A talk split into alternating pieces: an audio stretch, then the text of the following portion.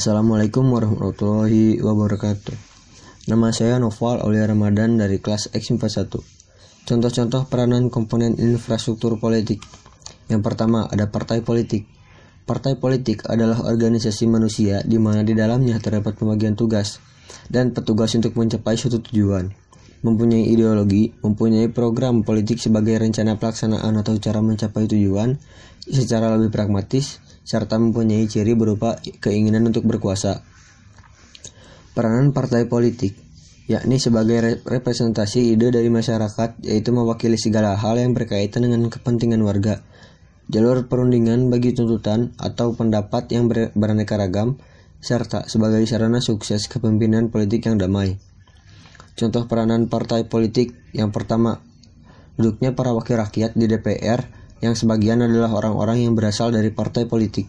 Dalam hal ini, tugas mereka adalah menampung dan menghimpun aspirasi yang disampaikan oleh masyarakat untuk dirapatkan dan diperjuangkan agar dapat dijalankan oleh pemerintah. Kampanye anggota yang kedua, kampanye anggota partai politik menjelang pemilu untuk menyampaikan sosialisasi program politik agar masyarakat tidak buta terhadap program yang ingin dibuat oleh pemerintah dalam menjalankan pemerintahannya. Yang ketiga, berperan sebagai pendidik yang mendidik masyarakat untuk menjadi warga negara sebagai makhluk sosial dan dapat berpartisipasi secara maksimal dalam dunia perpolitikan Indonesia. Yang kedua, kelompok kepentingan. Kelompok kepentingan adalah anggota masyarakat yang secara sukarela memberikan ekspresi mengenai segala aspirasi, keinginan, dan pendapatnya terhadap sistem pemerintah untuk kepentingan masyarakat ataupun kelompok tertentu.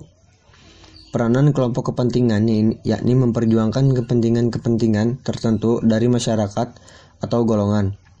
Contoh peranan dari kelompok kepentingan yang pertama ada NU dan Muhammadiyah berperan memperjuangkan dakwah Islam. Yang kedua ada ID dari Dokter Indonesia memperjuangkan kebijakan mengenai kesehatan rakyat Indonesia. Yang ketiga, PGRI, Persatuan Guru Republik Indonesia, memperjuangkan nasib guru dan juga sebagai wadah konsolidasi antar guru. Yang keempat, aksi demo masyarakat menuntut penurunan harga BBM atau biaya pendidikan. Dan yang ketiga, ada kelompok penekan. Kelompok penekan adalah sekelompok manusia yang tergabung menjadi anggota suatu lembaga kemasyarakatan dengan aktivitas yang tampak dari luar sebagai golongan yang sering mempunyai kemauan untuk memaksakan kehendaknya kepada pihak penguasa. Peranan kelompok penekan ini melontarkan kritikan-kritikan para pelaku politik lain dengan tujuan membuat perpolitikan maju.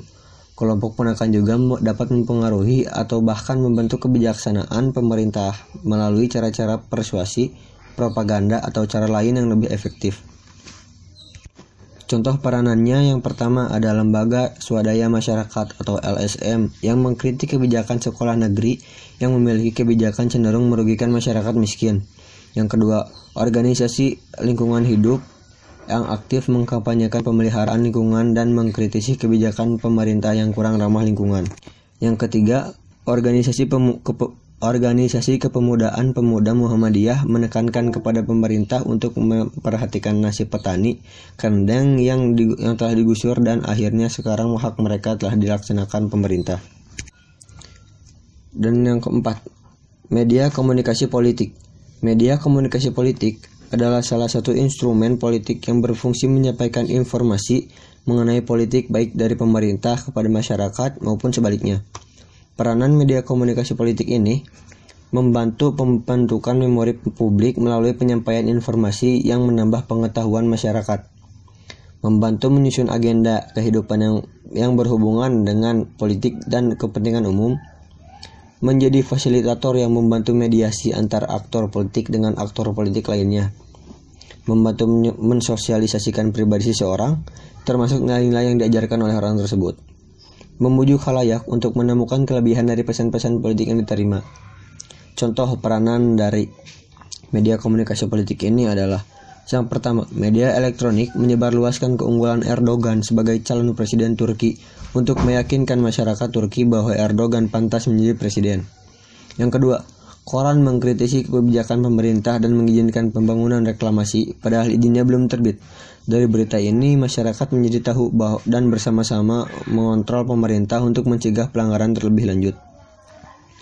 Yang ketiga, televisi memberitahukan bahwa oknum A selalu membuat alasan saat dipanggil penyidik perkara untuk mempertanggungjawabkan tindak pidana korupsi. Dari hal ini, masyarakat bisa menjadi tahu bahwa watak oknum tersebut dan mulai menjauhinya.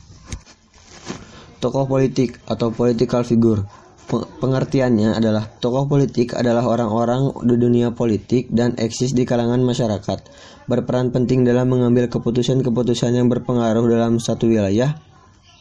Pengangkatan tokoh politik merupakan proses transformasi seleksi terhadap anggota masyarakat dari berbagai subkultur dan kualifikasi tertentu yang kemudian memperkenalkan mereka pada peranan khusus dalam sistem politik.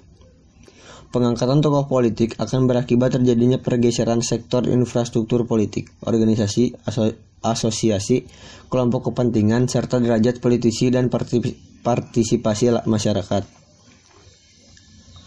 Legit legitimasi elit politik. B. Masalah kekuasaan, representativitas elit politik, dan hubungan antar pengangkatan tokoh-tokoh politik dengan perubahan politik.